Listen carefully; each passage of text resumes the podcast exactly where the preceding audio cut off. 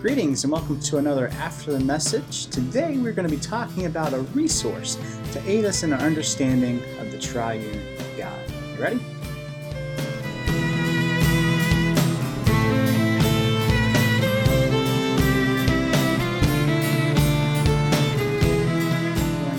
Recommend to you about the Trinity is actually a resource that was first recommended to me by my wife as she was getting her uh, Master's of Arts in Religion and uh, she took this in a class and she said it was a really good resource and i looked through it read through it and uh, really really appreciated it. So i'm going to recommend this to you and the book is uh, god the trinity uh, by malcolm b. Yarnell iii god the trinity by malcolm b. Yarnell iii and i'll put a link to this in the, in the description below so that you can get, get this off of uh, amazon if, if you choose or wherever you get your, your books. Um, but this book really explains the essential nature of the trinity.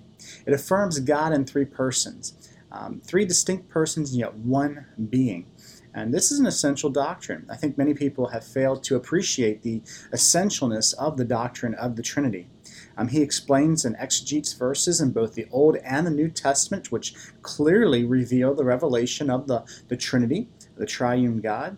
Unfortunately, some recently have been challenging the understanding of God, the Trinity, some even denying that it exists or that it's a biblical teaching at all.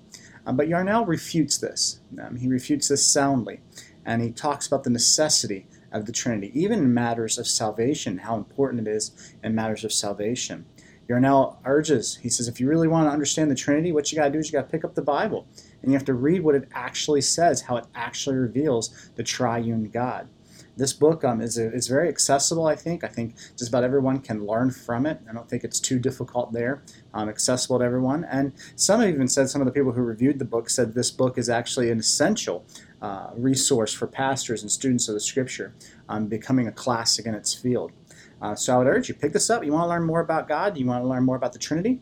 Uh, pick up this book, pick up this resource, read through it, and uh, keep it as a resource to help you understand more about God who he is and how he reveals himself to us. Well, thank you for listening. Thank you for watching. Uh, please check me out on the web, my website, www.bencarner.com. There's some resources there uh, to help you out in your spiritual development.